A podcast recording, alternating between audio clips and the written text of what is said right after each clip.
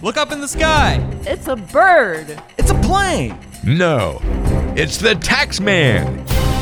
He may not be a superhero, but Tony Morrow has saved many retirement plans with his nearly superhuman knowledge of tax planning strategies. It's time for Plan with the Tax Man. Hey, everybody, welcome into the podcast. It's Plan with the Tax Man. Tony Morrow and myself hanging out to talk investing, finance, and retirement. And this week on the show, we're going to talk uncommon sense. Tony, I got some statements here, some axioms that uh, I think everybody will agree with. I'm pretty pretty common knowledge that we all say, yes, that makes sense. We'll nod our head. But yet when we go to put these in practice, especially, you know, these financial things, we tend to do the opposite making them a bit uncommon. So we're going to dive into that this week and chat about it. But first, how you doing? You doing all right? I'm doing good. You know, it's survived tax season and weather's getting warmer and you know, everybody's kind of getting back outside a little bit. So I don't, you know, the sun starts shining and and uh, everybody seems like they're in a in a better mood, you know. So yeah, well, all is good up here. That's good. Better mood around all around is good. But there's there's certainly a lot going on right now too. Obviously, from a financial standpoint, facing our country and just the world in general. And so some of these things we're going to kind of bring up as we go through these axioms, as I said, because it seems like now more than ever, we, we want to make sure that we're certainly thinking these things through and, and working with someone to help sure uh, ensure that we're going to have the kind of retirement we've been hoping for because it's you know it's getting a little different out there. It's a little different, little change. Uh, mm-hmm. There's some there's a change in the wind, that's for sure, so to speak. So anyway, let's dive in and knock these out a little bit. Buy low, sell high every you're not going to find one person that doesn't agree or disagree, I should say, with this theory, right? We all know it, but Tony, more times than not, we do not put this into practice. We might do it when it comes to looking for the best price on gas in town, but exactly. we we don't do it when it comes to investing. No, and really, and it's so funny, and and I, I picked this topic today because I've actually had talks with clients over the last couple of months uh, just on these types of topics. And so the buy low, sell high, you know, is, is the age old, age old adage, you know, in the market. And nobody wants to do it. Really, it's based on mostly emotion. The story I'm going to tell today is I, I, actually have had I've had two employees. Know, they're both accountants, and they they don't have any investment experience at all. And you know they're starting to get into the hype of you know they see the market keep going up and up and up, and they actually want to buy a Bitcoin and they, you know, they've done a little research on it. And I said, well, how much, you know, research have you done? And well, I just looked on the internet and, but they, the point there though, is everybody kind of wants in at probably the, I don't want to say the wrong time, you know, it's, there's never really a wrong time, but you know, they, they want to buy high and well, you have the same conversation when things are going bad in the market and nobody wants to do anything. But yet, when you just have a conversation about it, it's like, oh yeah, I'll always do that. But in reality, uh, they don't. You know, um, I've got a couple of accounting clients that have called me and they're just they literally shoot me an email and say, "Well, what do you think about this stock? I think I want to buy some." And they don't even know anything about it. They just heard about it, you know. Right, and right. Uh, so I, I think sometimes you get caught up in that hype and you get caught up in the euphoria when the market is going up. Mm-hmm, and yep. Uh, I'm not saying that's the exact wrong time to buy, but I, I, I don't know if I would just go, you know, speculating you know, at, at go willy nilly or hog wild, right? Yeah, it needs yeah. to be part of a bigger, the bigger picture, so to speak. And, well, I uh, think one of the values, Tony, that you guys as advisors bring to the relationship is the fact that you're not emotionally invested. I mean, you're invested in your clients, obviously, and you want to do the very best job you can for them. It's important work that you guys are doing when you're talking about planning and helping someone maintain their their nest egg. But at the same time, you can approach it with a bit more objectiveness uh, and often when we see, you know, when the it, look, nobody has a problem when everything's riding high, but that's when right. we have the falls, you know, people are like, "Get me out of here, get me out yeah. of the," you know, and that's when you really got to start to talk people through the process and maybe off the ledge, um, so that they don't wind up hurting themselves. Yeah, I mean they they do, and they just get so hung up on, you know, because there's so much news coming at us all all day long. yeah, exactly. Nowadays, and and so much information at our fingertips, and sometimes you you know you, you you watch a little too much TV and you think you know well I I can do this and and it's just not not the best thing to do. I mean, I think it needs to be if you're investing, it needs to be part of a plan. I mean, I, I again I got another story. You know, I mean, a fairly wealthy client just came in and dropped some money into his investments. He wants to invest it all right away. I said, well, let's let's just dollar cost average it in the market over the next six eight months. Let's not just throw it all into something, you know, just because you know you think he he really has a uh, passion for the airline industry because he thinks it's a beat up industry, and it is. Sure, yeah, coming out of COVID, but you know that's just not the only reason you should just going to throw all your money in that. Yeah, having a good strategy. No, I agree. And again, I think that's where the value comes in, right? It's that sounding board to say, "Hey, I've got this great idea," and then your advisor's like, "Okay, well, talk to me about it," and then let's talk about points, counterpoints, and yeah, work our way through it. All right, so that's that first one there in learning through some uncommon sense. Uh, how about this one, Tony? So, I mean, obviously, the show is planned with the tax man, your tax doctor, Inc. So, taxes is right up your alley. Yeah. Uh, don't pay more in taxes than we have to. Well, people listening are going to go, duh. Nobody wants to do that. Nobody, I don't think there's anybody out on the street corner with a sign volunteering to say, ooh, ooh, let me pay more taxes, right? Mm-hmm. But when you start to dissect things, Tony, you, you often find that is the case, especially with retirees and pre retirees. We're not being as a tax efficient as we could be. Yes. And through tax season, you know, I think a lot of people confuse tax preparation with tax planning. Sure. And I always try to tell them, you know, tax preparation is nothing more than a compliance activity that you got to do because the government says, you know, we got to kind of reconcile our income and pay our fair share if we haven't paid enough. And it, that's not the time to do the tax planning. The tax planning is supposed to occur all year long. I think that's one one thing. And a lot of people don't get it. And even if you do give them a couple of tips at tax preparation time, they forget to go out and implement it. And which is why you, I think you need somebody that can help you tax plan year round. The other thing, though, too, is I think a lot of people think that tax planning is really only for the very wealthy.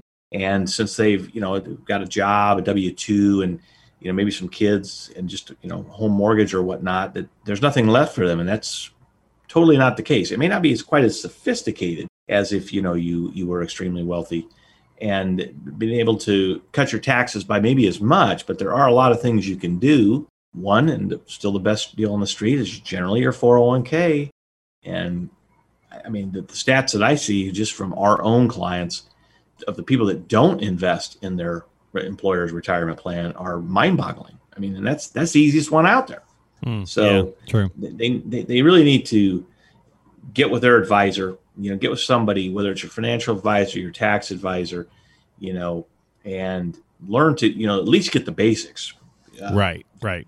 Because otherwise, yeah, you're just kind of running running blind, and you know you're just yeah you're paying your fair share, but you're not doing anything to proactively keep it at a minimum legally. I mean, you know that's that's and that's the that's the thing, it. right? You know, sometimes we get all wrapped up in these conversations about who pays the most or the little or whatever you know that might be, mm-hmm. and often the people that have surely have the resources to hire folks, a, a team of folks to make sure that they pay as little as possible. It's not, you know, that's a whole conversation about a tax loophole. It's not really yeah. a loophole if it's in the code, right? It's just finding out what's there and how you can best take advantage of what's written. It's just black and white, right? It's just black and white, yeah. yeah. And it, it, it's like you said, it's you know, um, if it's in the code, you know, you can use it. If you don't have the financial resources to do some of that complicated stuff, then yeah, that that's not that's for you. But yeah. there are there are some things for the average person that sure. should be taken advantage of if, if you're spending the money anyway. Yeah and often not. So again don't pay more in taxes than we have to. We would all agree with that yet we often find that we're doing more than we maybe need to or should and you can be more efficient or at least if nothing else you could be more efficient. So and leaving that behind to legacies and heirs and things of that nature is also usually paramount in that conversation as well but we'll keep moving on. Uh, keeping costs low. Again nobody's going to disagree with this. I'd mentioned the gas price or mm-hmm. bargain shopping 50% sale buy one get one free. We look for all that stuff tony but when it comes to our investments we often think we're paying. How many times have you heard somebody say, "Well, I, I only pay one percent," right? Yeah, or something right. like that, and it's like, yeah. no, you pay your advisor one percent. yeah, but, but right. let's talk about what you got, right? That's exactly it, and I think a lot of times, at least what I see is people don't, especially in you know in funds and in annuities and some other things, they don't know what the fees are, and you know while they may say, "Hey, look, I'm I'm I'm trying to keep my fees low. I don't want to maybe necessarily work with an advisor and pay you plus uh, the fees," they have no idea what, what they are, and and a lot of times they're a little shocked because some of that's not, you know, I, I don't want to say it, it's hidden, but it, it, just didn't out there in front of you, and it's not really disclosed. And I think uh, if I can offer any tips to anybody is if you are working with advisor, you, you, should know what what they're making. And most advisors, you know, if if they're you know uh, any good, I would say, you know, I mean, they're going to tell you. You know, I mean, I just like anybody else, they deserve to get paid for their mm-hmm. advice, but you want to keep your costs reasonable, and you want to make sure that you know they're they're not crazy high. But I think at the same time, you know, you've you've got to uh, you got to dig a little and, and make sure you're understanding what some of those fees are. I had one guy this year. Again, I like to I like to tell stories. He came in. Now get this. So he comes in. Now he he does all his own trading. He came in. He was so proud. He had 689 trades at, a, at one of those deep discounters. He brought it in for us for taxes. Okay. And he didn't pay a ton in fees uh, but a lot, you know, it ended up because he traded so much, even even at the very low prices, his his fees were quite high. And I said, "Did you ever yeah. look at this in you know in total?" And no, he never had. He just looked at that, you know, per trade fee. So they were in excess of about four percent. Plus, on top of that, mm-hmm. he was telling me that he traded options, you know, which is a very very risky speculation. And uh, he had actually lost about seventeen thousand dollars in 2020 when I said, man, you could have you could have picked a number, to a dart at a board, done pretty much anything, and not do that. Right, uh, right. And so, yeah, sometimes they just they get a little yeah they get a little crazy with that. Yeah, so, but it is something to watch. Well, you know what, and that's actually a really good segue to talk about my final two pieces here on this list. Uh, you know, we could pull out the grandma-ism and call it "Don't put all your eggs in one basket" if you wanted to, Tony. But most people just they understand that we're supposed to be diversified, but they still don't really understand how to do it or what it is. And to that point, so let's use the example of like mutual funds for uh, for this scenario. You know, somebody will come in and they'll say, "Hey, I bought ten different mutual funds from ten different companies." Uh, and you know I, I'm diversified because I got them in different places, and I'm good to go, right? And so to the conversation of keeping costs low, well, there's probably fees in every single one of those mutual funds. But talk yes. to us about why having 10 mutual funds is not really necessarily being diversified. Yeah, I mean, mutual funds, just like stocks, if you have 10 different mutual funds and they're, let's say, most or all are in, investing in the same sector. And they usually you know, are, right? They're not they, are not cross checking each other. No, they're not cross checking. So if you had 10 mutual funds and they were all international funds, yeah, you have some diversification amongst international investments, but when that area tends to go down, that asset know, class, you, right? Yep. Yeah, yeah, that that class, and and there, you know, there there it goes for you. Yeah. Well, and, and often, Tony, we see those being large cap, right? Most of the time, when people come in and they have mutual funds, they're all in large cap. They're all um, in large cap, yeah. Yeah. And they they're they're so proud they've got all these mutual funds and they've got all these different investments, but I tell them, well, it's really all in the same sector, right? And you know, if now so, there's software, right? Can, yeah. If it's tech, for example, which most times it is, right? You know, the big, the FAANG stock, so on and so forth. When it takes a tank, that sector has a bad week or month or whatever. They all go down. They all go down. Yeah. yeah. So you need some and small cap. You need some. You need some international. You need some large cap. You need a little bit of everything. You do need a little bit of everything, and that does temper a little bit and, and again, we were just talking about the market being high. Some clients don't want that because they say, "Well, God, I want I want to be all in this area because boy, the market's just doing so well." well right, that, right. As long as you're you know aware of the risks, because right. you, in my mind, you'd rather take a little bit less overall and have a smoother ride mm, mm-hmm. than but by being diversified. Yeah than to uh, try to, which I think we're going to talk about next, timing the market mm-hmm. yep. and being wrong. And and you know, if anybody tells you they can time it, then I think you should run. Right. Uh, well, kind of back to the, that story you were just talking about a minute ago with the with the fella doing some speculating and and doing some options and doing you know like you you know like you said you could have thrown a dart at a board and and probably came out better in 2020. And, and look, at the end of the day, it's virtually impossible. I mean, you know, you can say, "Oh, I've I've got to get in on this digital currency thing." And then Elon tweets out something and tanks it, you know, for yeah. uh, and then the next week he says something else and it shoots yes. through the roof and then, you know, so when are you picking the right time to make the move? It's almost impossible, right? I mean, it's like trying to catch a bullet train, you know, while it's moving. You can't do it.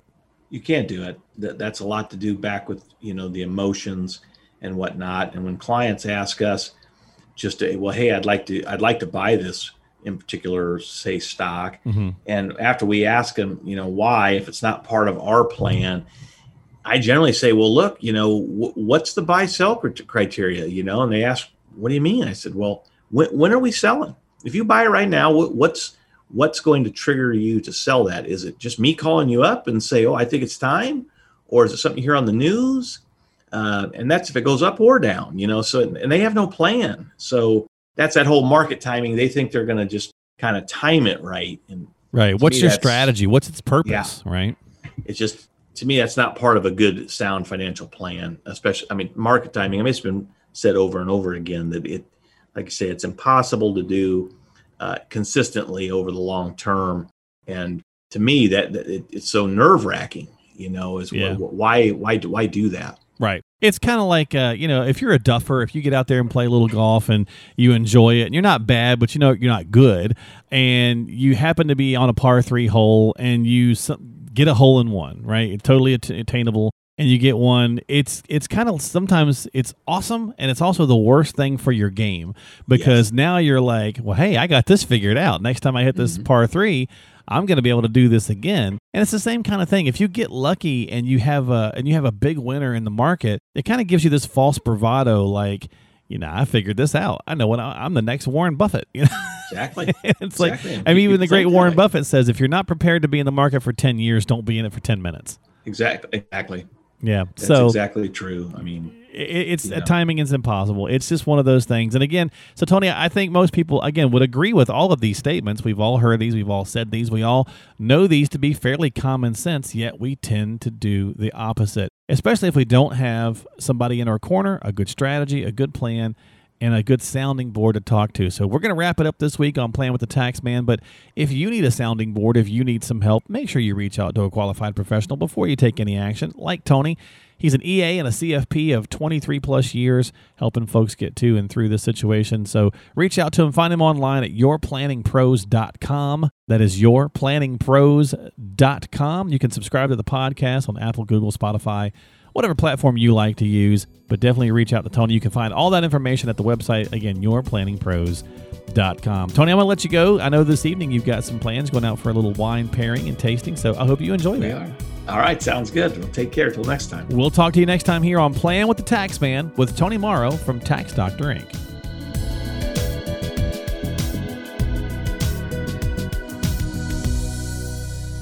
Securities offered through Avantax Investment Services, member FINRA SIPC. Investment advisory services offered through Avantax Advisory Services.